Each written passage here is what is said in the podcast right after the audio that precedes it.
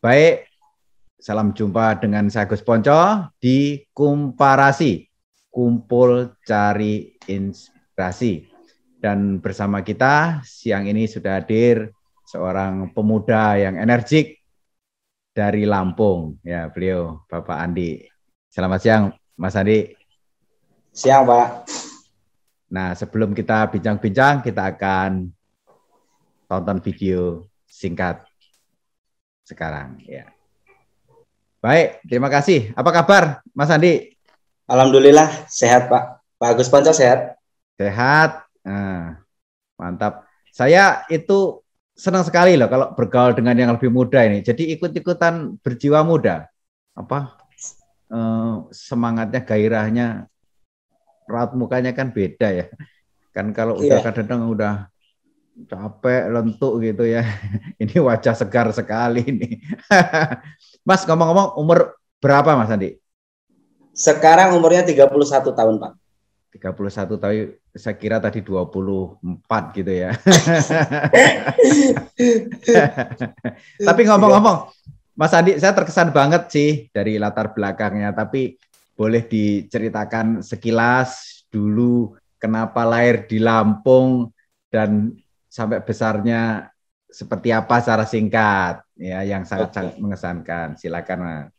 Hmm, jadi alhamdulillah saya lahir di Lampung karena beliau dulu eh, kakek atau mbah dulu itu transmigrasi pak zaman dulu itu. Kalau beliau itu dulu aslinya dari Jawa Timur Ponorogo. Eh, transmigrasi ke sini ini tahun kalau nggak salah 73 73 72. Nah, pada saat itu saya lahir di tahun 9 eh, 89. Saya lahir di tahun 89 sudah posisinya sudah di Lampung sini. Itu pun di daerah terpencil, benar-benar terpencil. Eh, masih pakai lampu sentir, Pak. Belum, belum belum ada PLN, belum ada. PLN masuk ini tahun 2008, 2009, Pak. Masih pakai lampu sentir. Sedih, Pak, kalau zaman dulu itu, Pak. Puji itu syukur itu, alhamdulillah sekarang umur sudah. berapa itu? Sam, uh, pada saat itu saya saya belum lahir Pak, pas masuk ke sini belum, belum lahiran saya. Saya belum ada. Setelah saya menginjak muda, mulai-mulai dewasa itulah, maksudnya mulai tahu, maksudnya di sini kehidupannya pak, masih pakai lampu sentir, uh, mandi masih di sungai gitu Pak masih. Sangat-sangat berkesan pokoknya Pak perjuangan bapak dan almarhum ibu saya itu dulu memang benar-benar rumah masih satu dua di sini pak. Belum satu kayak sekarang. sekarang mah udah rapat. Maksudnya oh jarang-jarang sekali maksudnya ya? Iya pak. Dulu dulu waktu itu kendaraannya aja masih pakai kuda zaman dulu kata bapak itu. Pada saat itu kendaraan yang buat ngangkut eh, apa namanya kayak konsumsi itu masih pakai kuda pada saat itu dari dari Lampungnya berapa jauh ini kok, kok kelihatan kok desa banget gini? Uh, dari kota Bandar Lampung itu empat jam pak perjalanan dari kota Bandar Lampung. Empat jam dari. Empat jam. Empat jam. Oh, boleh ceritakan sedikit kayak apa situasi di sana ini empat jam dari sana saya nggak kepikir nih. Kalau di sini situasinya sekarang alhamdulillah Pak udah enakan. Kalau kalau dulu itu jalan masih benar-benar terjal, masih kalau lagi hujan ya masih pasang rantai pasang buat buat apa namanya kita naik ke atas itu ya kalau nggak didorong ya nggak bisa pak pada saat itu. Tapi sekarang alhamdulillah sudah uh, udah mulai cor yang jelek-jelek itu udah dicor udah dibeton sekarang. Sebagian udah diaspal. Untuk untuk kecamatan Ngarip sendiri wilayah saya ini udah udah diaspal. Cuman masuknya ke Ulu Belu arah Gunung Sari ke tempat saya ini belum pak belum aspal. Masih oh. bebatuan. Jadi zaman dulu saya pernah ingat tahun 98 tuh teman saya nikah sama orang sana nyari ATM aja nggak ada waktu itu. Ya nggak ada pak, nggak ada, nggak ada. Indomaret Alfamaret aja baru eh, uh, 10 tahun yang lalu lah pak. Oh iya iya. Benar-benar iya. di gunung desa saya ini benar-benar di gunung pak. Jadi sejak kapan Mas Andi ini merasa nggak terisolir ya kayak hari ini kan kita bisa komunikasi seperti ini di seluruh dunia lewat Zoom ini ya dan nggak ya. putus-putus sinyal bagus ini ya sinyal bagus banyak, Pak iya iya saya uh, kagum ini bagus nih berarti nggak kampung banget juga lah ya Pak maksudnya masih Mulai kapan Ya, merasa Kebetulan bebas gitu? eh, pemancarnya kebetulan di daerah saya, di desa saya, paling 50 meter dari saya. Saya ini ibaratnya di bawah tower ini, Pak. Di bawah tower, di bawah pemancar. Jadi sinyalnya insya Allah bagus, Pak. itu seperti di kota gitu ya. Ya. benar, Karena- benar, benar. Sekarang ini eh, apa pun namanya semuanya harus online dengan betul. keadaan seperti ini dan Mas Andi beruntung bisa eh, mendapatkan akses internet yang cukup bagus lah. Nah, Iya. tapi ngomong-ngomong terjadi perubahan yang agak mendasar ini mulai umur-umur berapa? Mas, mungkin dari kehidupan yang dulu benar-benar teknologi nggak ada. Saya pernah ngalamin bener nyari uang di sana susah waktu itu ya. Benar, benar. Mulai ada perubahan secara ekonomi maupun eh, sosialisasi itu mulai tahun 2012, Pak. 2012. 2012 itu udah udah mulai bahasanya eh, cari duit lewat HP udah bisa. Kalau pada saya itu door to door pada saat itu belum ada sinyal. Oh. Bisa komunikasi dengan saudara aja pakai Telegram, Pak. Telegram yang wartel, wartel, kayak gitu loh, Pak. Itu pun hanya satu di daerah saya. Dan itu ngantrinya nauzubillah, Pak. Kalau mau telepon saudara yang di Jawa, yang di Bandung itu udah ngantrinya nauzubillah, Pak. Oh, harus ke wartel ya waktu itu ya. Iya, betul betul betul. ini kehidupan kan jadi berubah total ya dari tahun Ya. 2012 itu udah mulai eh, banyak. Nah, kira-kira eh, boleh cerita dikit latar belakang orang tua ini pekerjaannya apa, eh, kegiatannya apa? Mungkin cerita dikit, Mas Andi. Kalau latar belakang dari beliau atau bapak saya sendiri itu seorang petani. Asli petani, Pak. Nggak ada berkaitan bisnis apa atau apa seperti apa, nggak ada. Petani, petani. Petani Polowijo dan petani tahunan. Itu kalau bapak saya. Penanam kol, kentang, dan lain sebagainya lah, Pak. Buat menyambung hidup pada saat itu. Karena kalau ngandelin musim kopi itu kan satu tahun sekali, Pak. Bahkan setiap hari kan kita butuh makan, butuh duit kan. Jadi kalau ngandelin kopi aja mungkin ya susah. Makanya Bapak eh, dengan pengalamannya beliau itu dari Jawa itu dibawa ke sini nanam kentang, nanam kol, nanam ya pokoknya tanaman yang triwulan lah Pak. Itu kalau Bapak pada saat itu. Oh. Nah, di masa-masa awal mulai bekerja, umur-umur 20 awal itu kan mulai mulai bekerja ya. Itu Ya. Mas Andi boleh cerita pekerjaannya kayak apa? Ngerjainnya apa? Pada saat itu sebelum kenal teknologi yang begitu canggih itu kerjanya ya eh, serabutan Pak. Kalau misalnya ada orang ngerjain rumah, saya ikut nguli, ikut manggul, ikut nyangkul ke sawah. Ya pokoknya pekerjaan serabutan yang sekiranya bisa menghasilkan untuk saya beli ya beli rokok dan beli jajan lah istilahnya pada saat itu seperti itu Pak. Iya, iya. Nah, untuk mulai bisa nyukupin kehidupan udah keluarga kan? Ya, udah, udah. Nah, itu kan bisa nyukupin keluarga ini pekerjaan apa yang mulai bisa menyukupin kehidupan Sebelum keluarga? saya ber, sebelum saya berkecimpung di dunia bisnis networker atau multi level itu saya eh, menjadi penampung pisang. Penampung pisang. Baik itu pisang maksudnya eh, bahasanya di sini pisang rames sama pisang super. Baik itu pisang yang nomor satu ataupun yang nomor tiga itu saya nampung. Kirimnya pun di Kramajati di daerah Bandung itu pak dulu pada saat itu sebelum saya kenal eh, bisnis seperti ini. Nah, bagaimana awal mulanya? Kok bisa tertarik itu apa poinnya yang buat tertarik, Mas Andi?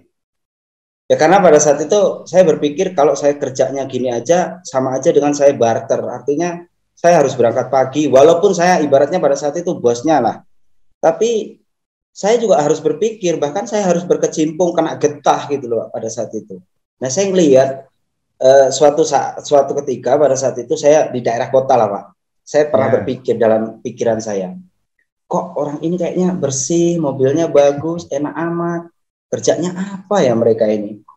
Kalau orang-orang kayak saya maksudnya pasti agak dekil lah paling tidak. Nah ini kok bersih, mobilnya bagus, kayak kerjanya apa lah? Nah pada saat itu saya dengar informasi dari kawan bahwa eh, pekerjaan atau sebuah bisnis multi level itu kalau benar-benar kita tekuni, benar-benar kita telateni dan kita ikuti sistemnya dengan baik, itu akan menghasilkan hasil yang mungkin orang yang saya lihat itu bisnisnya seperti itu gitu loh Pak.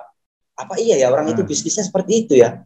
Nyatanya nggak pernah kerja keras, bahkan banting tulang tuh nggak pernah kerjanya santai, main sana sini sana sini main HP. Kok kehidupannya bisa beli apa-apa kan gitu pada saat itu Pak. Sedangkan saya yang berangkat pagi, pulang sore, bahkan pulang malam, bahkan pulang pagi lagi. Karena pada saat itu uh, numpuk pisang di sini, naikin ke mobil, nanti di tempat pengepul bos besarnya, nanti baru kirim nota ke Kramajatinya. Itu bahkan sampai pagi, Pak. Itu gajinya cuma 50 ribu pada saat itu. Nah pisang itu kan beresiko loh. Kalau kelamaan nanti rusak, resikonya cukup tinggi itu pengalaman iya, mengalami nggak resiko gitu? Pengirimannya Wah, bukan bukan lagi rusak pak. Malah mateng. Mateng. Jadi saya pernah nih ngirim uh, kurang lebih pada saat itu sama kawan uh, eh, 8 ton kirim ke Kramajati pakai kol diesel. Yang BS itu dua kintal 70 pak. Yang BS dua kintal 70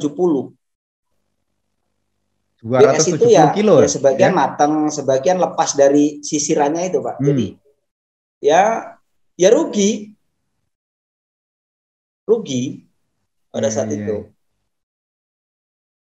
Makanya saya berpikirnya dua tiga kali, maksudnya kalau saya terusin ini terus, ini kan konvensional sih Pak, maksudnya bisnis yang saya jalani pada saat itu kan konvensional.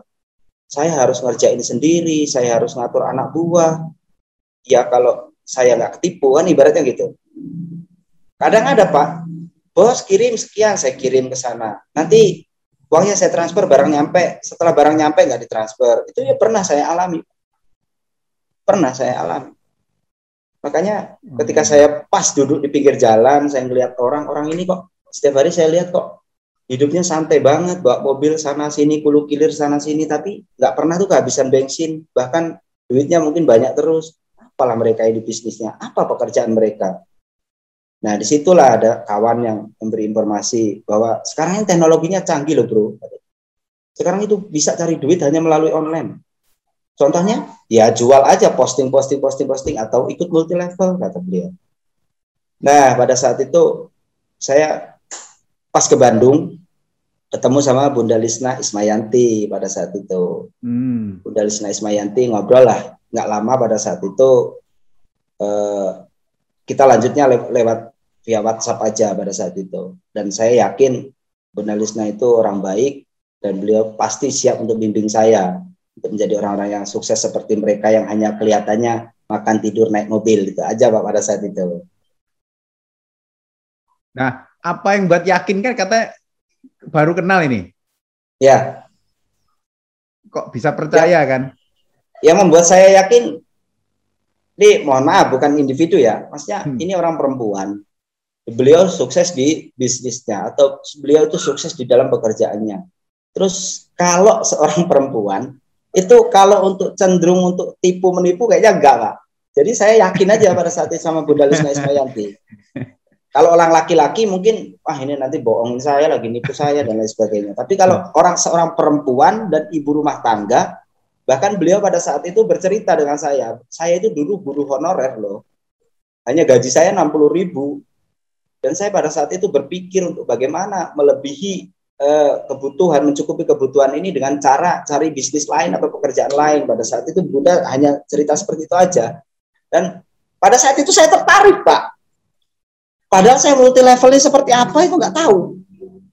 Jaringan-jaringan yang beliau uh, beliau ceritakan via WhatsApp itu nggak nge saya. Alah yang penting saya pokoknya ikut multi level ikut bisnis saya ibu yang penting saya sukses. Yang penting saya hmm. punya penghasilan. Yang penting yang terpenting saya bisa naik mobil kayak orang itu. Saya bilang pada saat itu seperti itu sama bunda. Boleh ditanya sama bunda Lista Yanti jadi uh. singkat pertemuan saya dengan bunda itu pada saat itu. Sangat sangat singkat tapi alhamdulillah puji syukur bisa sampai uh, silaturahminya bisa sampai saat ini bahkan saya bersyukur sama Yomari Internasional ini eh, dengan adanya Yomari Internasional saya bisa menginspirasi mungkin di seluruh dunia eh, tanpa saya bergabung atau mengikuti di Yomari Internasional mungkin saya nggak kenal sama Pak Agus. Saya mungkin pada saat itu hanya kenal Bunda Lisna aja kan gitu. Tapi alhamdulillah karena saya yakin dengan Bunda Lisna, saya ikutin arahan Bunda Lisna, ya akhirnya saya bisa kenal Pak Agus Ponco, saya bisa kenal top-top leader yang hebat-hebat di sana, bahkan saya bisa jadi uh, komprasi atau pembicara di koperasi ini. Bersyukur alhamdulillah Pak. Saya sangat-sangat bersyukur alhamdulillah. Dan buat teman-teman mungkin di luar sana ya, sahabat Facebook di mana pun teman-teman berada, ketika ada seseorang menawarkan atau mengajak Anda untuk menjalankan sebuah bisnis, kuncinya teman-teman hanya yakin aja kok. Kalau teman-teman pada saat ucapan si beliau itu sekali atau dua kali mengucap, teman-teman yakin pasti ikuti saja. Tapi kalau sudah berbelit ke sana ke sini, ke sana ke sini, itu jangan. Tapi kalau teman-teman udah yakin, ikuti saja. Insya Allah teman-teman pasti akan menemukan jalan karena Tuhan memberikan jalan rezeki itu kan bukan hanya dari keringat kita aja kan Pak, bisa dari yeah. lewat kita yeah. ngobrol biasa, tahu-tahu uh, menjadikan jalan suatu rezeki buat kita. Ya contohnya saya sendiri lah nggak usah ngomongin orang lain.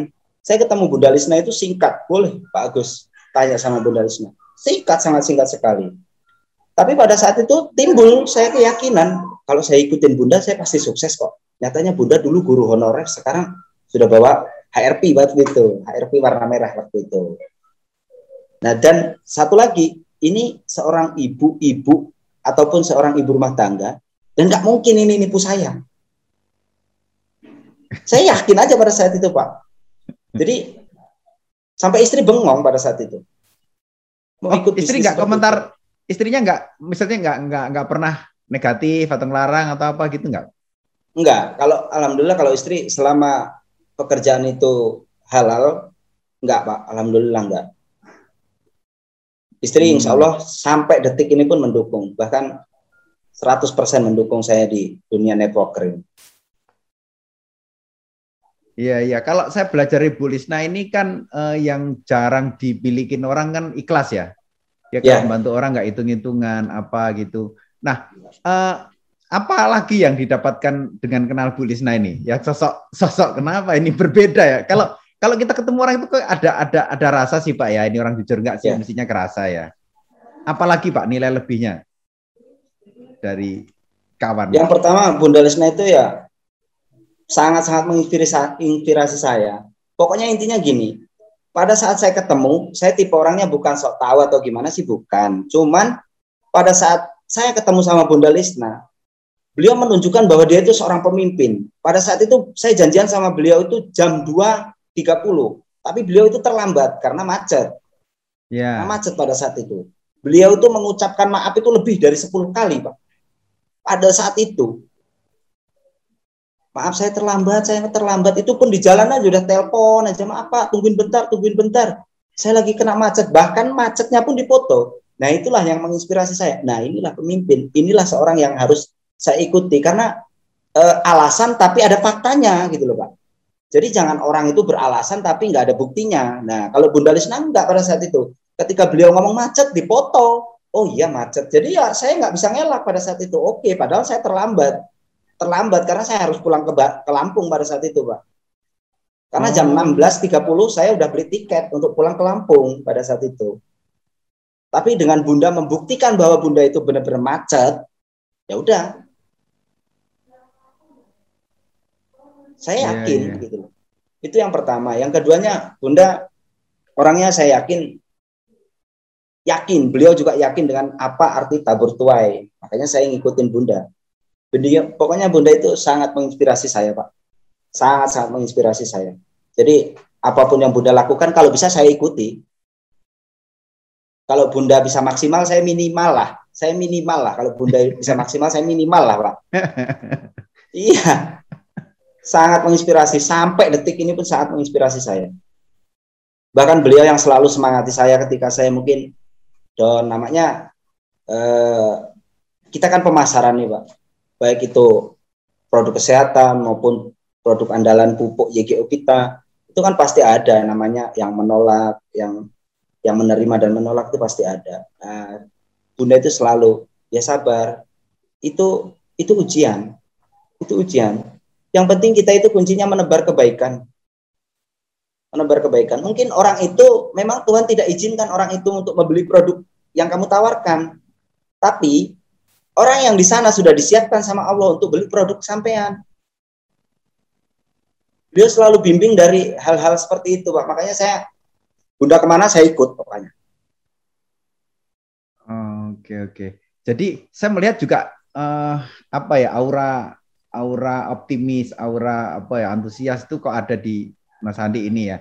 Apa yeah. kira-kira yang membuat kok bisa energinya itu loh kuat gitu loh kayak kan orang kadang-kadang bagaimana Pak meyakinkan orang lah kalau dia nggak yakin ya pasti posturnya juga pasti yeah. ya kan nggak ada gairahnya kan apa Pak rahasianya Pak? Benar. Karena siapa pun atau uh, orang sehebat atau sekaya apa pun itu kalau menurut saya pribadi yang pertama yakin apa pun bentuknya pekerjaan apa pun terus yang kedua berani mengambil keputusan. Pada saat itu kalau saya nggak berani mengambil keputusan oke okay, bu saya join pada 15 September 2020 pada saat itu. Oke okay, bu saya join di Yomar Internasional. Tanpa saya tanya ini itu A B C sampai Z nggak nanya saya sama bunda. Jadi belum bisnisnya apanya belum detail dong ini belum jelas dong produknya kayak apa belum lihat eh, belum pak belum belum. Pokoknya pada saat itu saya nggak banyak nanya. Saya tipe orangnya kalau udah yakin udah nggak banyak nanya pak. Karena kalau saya yakin sama orang ini nggak mungkin lah orang ini mau mau nipu saya ibaratnya seperti itu. Nah intinya pada saat itu saya benar-benar mengambil keputusan untuk join di Yomar Internasional itu dengan yakin dengan sadar diri. Saya yakin pokoknya. Karena saya melihat Bunda Lisna pada saat itu meyakinkan saya hanya yang penting kuncinya yakin dan mau menjalankan. Karena saya juga dengan almarhum Bapak Purnowasono nggak banyak nanya Pak Andi. Saya yakin Bapak Purnowasono pasti akan memberikan yang terbaik. Artinya akan memberikan jalan atau arahan yang baik. Nggak mungkin memberikan arahan dan jalan yang jelek itu nggak mungkin. Jadi Bunda Lisna yang ngikutin almarhum Bapak Purnowasono, nah, saya kok kenapa masih ragu-ragu gitu loh Pak. Ya udah, gas, pokoknya saya ikut. Bunda Lisna ke mana saya ikut. Saya nggak nanya Pak pada saat itu produknya apa, BTS itu belum tahu saya, COP itu apa, Bibrit itu apa, Fitse itu apa, saya belum belum tahu. Bentuknya aja belum tahu Pak. Pada saat itu. Hmm. Ini ada produk baru lagi Pak Andi namanya Manka. Uh, the best banget. Oh, warnanya aja belum tahu, Pak. warnanya aja belum tahu. Hanya saya pada saat itu yakin lah. Saya yakin karena Bunda Lisna nggak mungkin ngalor ngidul orangnya. Jelas fokus satu titik, ngikutin satu arah. Oke, saya ikutin Bunda Lisna. Bunda Lisna pasti ngikutin almarhum Bapak Purno. Dan nggak mungkin kan Bunda Lisna mengikutin selain almarhum Pak Purno kan itu hal yang sangat tak mungkin karena itu. Karena beliau pada saat itu ketika meeting dengan almarhum selalu foto dan kirimkan saya dapat salam dari Bapak Purno, dapat salam dari Pak Purno. Ya, Waalaikumsalam, Waalaikumsalam. Saya selalu selalu maksudnya selalu diberikan apa yang Bunda Lisna lakukan, Bunda Lisna selalu ya walaupun sekedar foto pasti dikirimin ke saya. Hanya untuk membuka aura atau membakar emosional saya untuk bekerja lebih giat, lebih bagus lagi, Pak. Dan alhamdulillahnya ya bisa mencetak beberapa safir di Lampung kan alhamdulillah. Teman-teman yang tadinya mungkin kehidupannya eh, maafnya ngomong di bawah saya artinya nggak punya penghasilan. Kalau saya kan sebagai bos pisang pada saat itu masih punya penghasilan nih Pak. Bahkan setiap hari saya punya penghasilan. Dan mereka itu kan hanya ya ada yang ibu rumah tangga bahkan mereka cenderung untuk mengeluarkan nah sekarang mereka tak angkat tak ajak untuk mendapatkan penghasilan untuk membantu seorang suami jadi saya berada di Yomar Internasional ini bersyukur. Banyak membawa orang yang tadinya tidak punya penghasilan sekarang punya penghasilan. Bersyukur banget pak pokoknya saya saya juga nggak nyangka kok saya bisa seperti ini? Karena pada saat itu kalau Pak Andi ngikutin orang yang baik atau orang yang bagus orang yang menginspirasi orang Pak Andi nantinya akan menginspirasi banyak orang gitu Pak pada saat itu. Mantep pokoknya Pak. Kalau kalau Bunda Lisna ke sana saya ikutin ke sana nggak mungkin Bunda Lisna ngajak saya ke jurang itu udah hal yang sangat tak mungkin Pak sangat nggak mungkin kalau masuk duluan dia masuk ya iya, pasti budaya masuk duluan. Karena udah jalan duluan. Nah, iya, benar, benar. apakah ini ada kaitannya? Aku lihat kan di tim Lampung kok banyak yang wanita juga. Itu uh, peng kenapa pengaruhnya wanita lebih banyak? Karena gini, Pak. Ya? Gimana? Uh, seorang perempuan atau seorang ibu-ibu di daerah saya sendiri, khususnya di wilayah Lampung ini kan cenderung untuk mengeluarkan, bukan untuk menarik, kan gitu, Pak. Jadi saya pada saat itu saya adakan untuk kumpulan ibu-ibu Ibu, saya bilang, ibu-ibu kan selama ini menggunakan HP, HP-nya udah bagus semua. Dan ibu-ibu kan teman-teman uh, atau ibu-ibu ini kan cenderung untuk uh, belanja online, delivery makanan. Nah sekarang coba Bu, kita rubah mindsetnya ibu-ibu ini. Bukan saya ngajarin, saya bilang. Bukan saya sok pinter atau sok apa, bukan. Coba kalau HP itu ibu per, ibu manfaatin untuk mendapatkan penghasilan. Kayak mana caranya? Kan begitu akhirnya. Makanya di situ pada saat itu banyak Pak yang namanya dropship atau reseller itu banyak. Jadi pada saat itu dari produk kesehatan, bibrit dan lain sebagainya itu ada yang jual-jual ecer.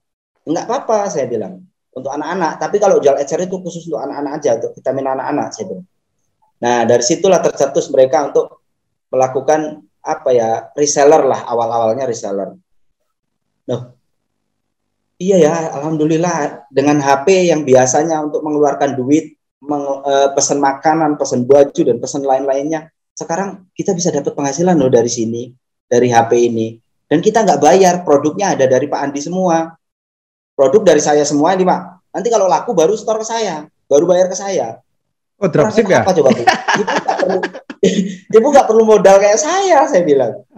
Ibu hanya posting, posting, posting, posting, posting. Ada yang nyangkut, beli, ibu anterin, ibu dibayar selesai selesai dibayar anterin ke rumah Pak Andi ini yang laku selisihnya ibu ambil saya bilang apa enggak enak coba saya bilang nah dari situlah Pak gimana kalau saya join di Yomar ini caranya seperti apa nah baru saya bukakan ini seperti ini. Berawal dari bronze silver gold dan platinum saya bilang. Ya alhamdulillah Pak. Alhamdulillah banget pokoknya. Saya bisa mengajak ibu-ibu yang tadinya mengeluarkan sekarang bisa ya bisa mengeluarkan bisa menarik gitu loh pak. Bahkan satu ibu-ibu yang saya akui benar-benar hatinya ngikutin saya karena saya ngikutin Bunda Lisna beliau itu ngikutin saya Ibu Lailia itu yang peringkatnya sekarang Ruby itu saya benar-benar bersyukur karena dalam hati saya saya bisa membuat orang uh, yang penghasilannya mungkin lebih gede dari saya walaupun saya seorang eh, apa namanya upline-nya. Saya nggak merasa berkecil hati. Saya nggak merasa berkecil hati. Justru saya bangga. Bangga saya Pak. Bangga, benar-benar bangga. Lahir batin saya bangga. Karena beliau yang dulunya hanya mengeluarkan dan mengeluarkan, mengeluarkan. Sekarang bisa mendapatkan penghasilan untuk membantu seorang suami. Saya bersyukur. Bukan kok saya sebagai, kan banyak nih Pak. Banyak. Saya pernah dengar nih. Uh, apa namanya seorang upline ketika disalip sama downline-nya, down malah upline-nya. Uh, cemen itu, Pak. Cemen itu. Iya. Justru se seorang pelatih atau seorang guru atau seorang mentor itu bangga loh. Kalau saya sih bangga, bukan saya sakit hati. Karena saya tahu background beliau itu seperti apa. Gitu. Saya tahu background beliau itu seperti apa. Dan sekarang punya penghasilan, bisa membantu seorang suami. Karena alhamdulillah banget, Pak. Yeah, Bukan yeah, kok saya terus sakit, waduh saya disalib sama downline. Enggak, saya justru saya tinggal bangun satu kaki, saya naik po.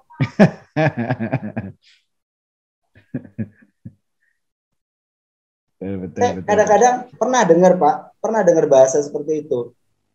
Seorang upline disalib sama downline-nya, justru malah upline-nya yang down, upline-nya yang muntaber. Kan ya visi misinya seorang upline itu kan memberikan yang baik artinya kalau dia bisa lebih baik ya kita bersyukurlah penghasilannya bisa lebih gede kok apalagi tadinya nggak punya penghasilan harian mingguan bulanan. Dan sekarang beliau itu punya penghasilan harian mingguan dan bulanan. Dia bersyukur. Kalau nggak bersyukur ya ya yang nggak bisa jadi panutan gitu pak. Betul, betul, betul, betul. Nah, ini aku lihat kan istilahnya karena nah, energinya kuat gitu ya, tabrakin semua. Yeah happy lah ya Pak ya. Nah, benar nggak Pak? Dengan percaya, dengan hati yang gembira itu masalah-masalah itu banyak yang bisa diatasi ya, yang apa lebih lancar lah berjalan. Nah, pertanyaannya di lapangan apa sih tetap ada kendala itu? Kalau ada kendala itu bentuknya apa, Pak? Ya, memang apa pun yang kita lakukan, apa pun yang kita kerjakan itu memang harus yang pertama yakin, yang kedua bawaannya itu harus happy, Pak. Ya kita bercerita dengan orang bisnis kita the best, bisnis kita wah, tapi mukanya murung. Orang akan tertarik gak, Pak? Enggak lah, saya yakin enggak. Saya pribadi pada saat itu kalau Bunda Risma murung, mukanya kucel atau mukanya enggak enggak berbinar-binar, ya saya enggak yakin apa. Tapi dengan kita yeah. memberikan uh, artinya ini loh bisnisnya bagus, wajah yang ceria, happy. Masalah tinggalkan dulu ketika kita ke prospek kan gitu Pak. Mungkin pada saat itu Bunda Lisna punya masalah pada saat prospek saya. Tapi Bunda Lisna tidak menunjukkan kesedihan atau sakit hati atau seperti apa enggak. Bunda Lisna selalu tegaskan untuk ceria dan menceritakan bisnisnya dengan bagus. Akhirnya saya tertarik. Gitu. Kalau setiap masalah, ya setiap orang pasti punya masalah lah. Cuman bagaimana kita menempatkan menempatkan kemuka kemurungan kita itu dengan keceriaan itu menampilkannya ya. Jadi ya. gimana caranya, Mas? Kalau misalnya nih memang lagi ya tetap pernah ngalami kan, mau ketemu orang ya. tapi ada ada sesuatu masalah gitu Itu ngatasinya gimana? Kalau saya ketika terbentur ada masalah, pas waktu janjian sama prospekan dalam perjalanan itu ya dengerin musik yang benar-benar menginspirasi. Siap. Kalau saya pribadi, Pak. Jadi Pengaruh ya? moodnya ya? itu moodnya itu enak lagi gitu loh pak. Kalau saya, mungkin yeah, iya. teman-teman yeah. sebagian di sana di luar sana ada yang mungkin yang sama dengan saya ketika uh, banyak banyak masalah dan mau menghadapi orang yang mungkin bisa berpengaruh dalam bisnis yang kita jalani itu ya semaksimal mungkin kita harus menampilkan bahwa kita itu nggak ada masalah bahkan kita happy di dalam bisnis ini jangan oh. jangan menampilkan muka yang kucel ya. Tampilin muka yang kucel kayaknya ya orangnya nggak jadi join pak malah pada kabur semua tadi pak. Malah kasihan ya. Iya pak. Nah tapi dalam hidup ini pernah mengalami perubahan itu dalam momentum apa pak? Kenapa dulu tiba-tiba memutuskan dari keluarga petani ya kok sekarang mau jadi berdagang? Apa yang membuat perubahan-perubahan itu waktu itu? Gini untuk masalah itu. Kalau seorang petani kopi, petani kopi kayak saya dan orang tua saya, bahkan di lingkungan saya sendiri, itu kan petani itu musiman, Pak, dalam satu tahun sekali. Penghasilan atau bahasanya itu megang duit hanya setahun sekali. Jadi pada saat itu timbul pemikiran bahasanya di sini nih peceklik, Pak. Kalau waktunya hmm. peceklik itu masuk dari bulan 10 sampai bulan 4 bulan 10 sampai bulan 4 itu bahasanya kalau untuk di Lampung sendiri untuk di wilayah saya itu peceklik itu di mana orang nggak punya duit sama sekali. Artinya uh, untuk beli yang agak gede sedikit aja mikir dua tiga kali pak. Karena untuk biaya hidup empat bulan ke depan ini masih butuh biaya hidup gitu loh pak. Bahkan ada orang yang pada saat itu saya sendiri ngalamin. Jadi maafnya ngomong kopi belum tak ambil nih pak dari batangnya saya udah bond dulu sama bos, sama bos kopi. Saya harus ngambil apa ya, pokoknya kebutuhan rumah tangga, ngambil dulu. Nanti pas musim, pas panen kopi, baru kita totalan. Bos, berapa utang saya? Sekian. Kopi ditimbang, kita dapat duit, kita bayar. Kadang satu tahun itu hasilnya hanya 6 sampai 10 juta, Pak. Sisa dari pembayaran ke bos itu tadi.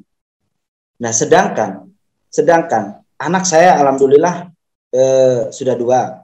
Jadi kebutuhan kan semakin meningkat, semakin meningkat. Nah kalau pola pikir saya hanya seperti ini saja, tidak mencari terobosan lain untuk penghasilan yang lebih, eh, yang lebih lah bahasanya. Itu ini mau jadi apa 10 tahun ke depan gitu. Biaya hidup semakin membengkak. Sekarang mah bukan naik harga Pak, ganti harga sekarang. Ganti harga ya. Ganti harga Pak sekarang ibaratnya. Jadi pada saat itu saya berpikir memang saya harus keluar. Artinya saya harus cari uh, bisnis yang menunjang saya untuk lebih sukses lagi, lebih punya penghasilan lagi. Ketemulah sama Bunda Lisna itu. Ya, karena kalau kalau ngikutin di sini aja dari tahun ke tahun, dari saya masih kecil sampai sekarang ada bahasa peceklik itu. Itu sampai bos aja yang nggak megang duit, Pak. Bos pun bos pun nggak megang kena. duit. Oh. Karena dari petaninya nggak ada penjualan sama sekali. Karena musimannya setahun hanya setahun sekali beda dengan kelapa sawit, beda dengan uh, uh, karet, beda dengan penghasilan-penghasilan lainnya yang mungkin bisa bulanan. Beda. Kalau kopi itu tahunan, Pak. Setahun sekali. Itu pun tergantung iklim. Kalau iklimnya lagi bagus ya hasilnya bagus. Kalau iklimnya lagi kurang bagus ya kadang zong juga, Pak. Jadi yang tadinya setahun penghasilannya 40 juta hanya paling 10 juta. Jadi inilah yang menguatkan saya di samping dari motivasi dari Bunda, terus dari latar belakang saya sendiri, itulah yang membuat saya harus saya orang jadi orang sukses di Yomari Internasional. Harus saya jadi orang sukses di sini. Karena siapa sih Pak yang nggak mau pagi-pagi jam 8 dapat SMS, banking kan? Dan itu kalau terjadi dalam setiap hari, kalau orang yang nggak happy, nggak mungkin pak, pasti happy. Wis, dapat nih 2 juta. Besok nyepongsorin dua orang berarti dapat 4 juta. Jadi bawaannya selalu happy pak, pasti itu pasti happy. Dan kalau pemikiran kita jernih, happy, penyakit kabur semua, Pak. Yakin saya. Takut ya? Yakin saya. Ya kalau pemikiran udah murung, bawaannya lesu, males, insya Allah hmm. penyakit juga akan menyerang. Tapi kalau bawaannya happy, ceria, ya penyakit ya kabur sendiri Pak, karena kebawa dari energiknya badan itu tadi. Itu kan menurut saya sih Pak. Iya betul betul betul. Saya setuju Pak. Saya tadi ketularan loh. Tadi saya ini saya minum kopi tadi ya. Jadi saya habis meeting Zoom ngantuk juga kan. Saya ketemu Pak Andi langsung hilang loh, ngantuk saya hilang beneran nih. Alhamdulillah.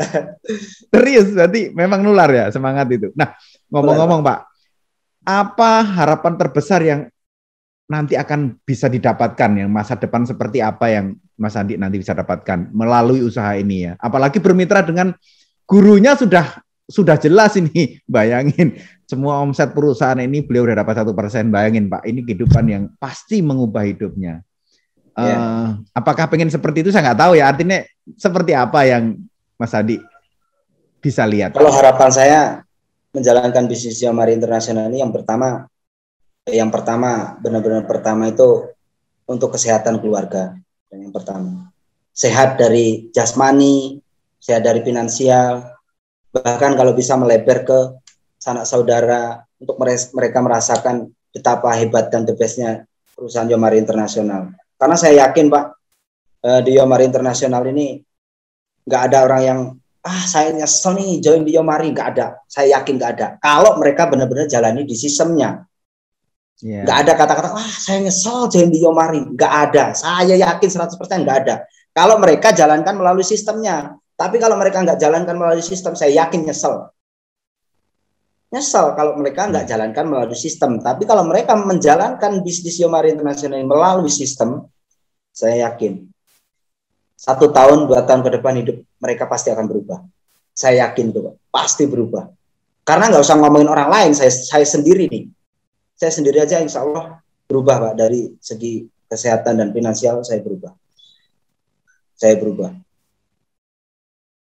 Nah, tapi sebenarnya impian terbesarnya apa Pak? Misalnya nanti sudah dapat ya makan juga segitu-gitunya Pak, nggak akan lebih dari sepiring juga kan. Yeah. ya kan dari yeah. finansial oke okay lah, dari fisik juga ya kalau pikiran seger ya ya fisiknya juga ikut seger. Nah, kira-kira Pak kalau udah dapat itu semua nih, utang sudah nggak punya gitu kan, itu apalagi Pak impian yang besar yang pengen Mas Andi dapatkan? Kalau impian terbesar saya yang pertama memang benar-benar bahagiain orang tua, baik dari kesehatan maupun finansial. bisa berangkatkan ke orang tua ke haji. Kalau memang suasana sudah kondusif, bisa berangkat haji, saya berangkat ke haji. Karena apa ya Pak, saya sendiri anak bungsu, saya yang bertanggung jawab ngurusin orang tua. Saya harus bisa bahagiakan satu orang tua saya tinggal Bapak. Karena yang satu sudah bahagia di sisi Allah Subhanahu wa taala. Itu impian saya. Siap, siap. Kalau niat baik biasanya kan dikasih Amin. yang baik juga. Amin. Nah, tapi ngomong-ngomong, Mas Adi pasti punya istilahnya kunci ya. Tadi kan kalau misalnya lagi lemah, ya kasih musik misalnya kan, jadi yeah. semangat lagi supaya mukanya juga jangan manyun juga kan, mau ketemu orang kusut kan gimana. Nah, kalimat apa yang Mas Andi pegang? Misalnya dengan kalimat ini membuat saya on gitu kira-kira. ini membuat ya kira-kira biasanya selalu begitu kan. Orang-orang pasti yeah. punya nah, apa Mas? Kalau saya pribadi, Bismillah dan sholawat Pak. Itu aja. Yang bisa menenangkan pikiran, kalau pikiran itu memang benar-benar lagi kalut. Di samping kita uh, bersolawat, mohon maaf nih, bukan, nah, maksudnya buat pemirsa yang yang bukan non Muslim. Jadi saya sendiri sholawat. Setelah itu mindset itu benar-benar saya tujukan sama orang yang mau saya temuin. Itu aja. Sama dengan saya dengan Pak Agus Ponco barusan. Yeah. Selesai sholat, saya fokusnya ke Pak Agus Ponco, bukan fokus ke pihak yang lain-lain. Jadi bisa bisa apa namanya membawa Pak Ponco masuk ke pembicaraan kita gitu aja. Kalau saya pribadi seperti itu. Ya, memang saya ngerasain sih uh, pembicaraan hari ini hati saya beda ya. Kayak ini jauh ya secara fisik tapi kayak deket gitu loh. Kayak suasana ya bahkan ngantuk saya hilang terus terang tadi kan ngopi ngopi dan minum belum minum. Kira-kira bisa luar biasa, luar biasa itu apa menurut saya sih. Nah, terus mungkin yang terakhir nih yang terpenting, Mas. Jadi kalau hari ini kesempatan baik, mungkin ini banyak orang bisa mendengar, lebih terjangkau. Ya. Kira-kira pesan apa yang untuk kawan, saudara, sahabat di luar sana yang mungkin belum pernah sempat ketemu karena keadaan hari ini. Mau sampaikan apa, Mas Adi? buat teman-teman sahabat Facebook di mana pun teman-teman berada, terutama buat teman-teman saya yang belum ketemu sampai maksudnya belum bisa hanya lewat WhatsApp, hanya lewat Facebook. Ketika saya berbicara uh, bisnis itu ya saya jalanin bisnis itu, bukan saya bukan saya mengucuk-ucuk orang untuk masuk bisnis, tapi saya nggak masuk, saya masuk di situ. Bahkan saya berubah Teman-teman bisa lihat lah. Hmm. Saya sekarang seperti apa. Yang tadinya saya pakai baju tuh basahan, sekarang pakaian saya rapi. Uh, untuk dompet ya alhamdulillah. Jadi buat teman-teman yang mau bergabung di perusahaan Yomari Internasional nggak usah ragu lagi. Tanamkan keyakinan dalam diri teman-teman apa pun itu. Dengan siapa pun yang yang memberikan informasi ini, tanamkan dulu keyakinannya.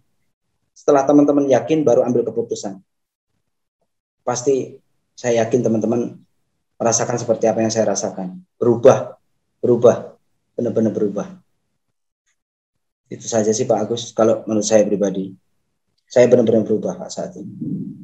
Benar-benar berubah. Siap, senang sekali Pak saya dengarnya. Dan hari ini pun saya terinspirasi ya.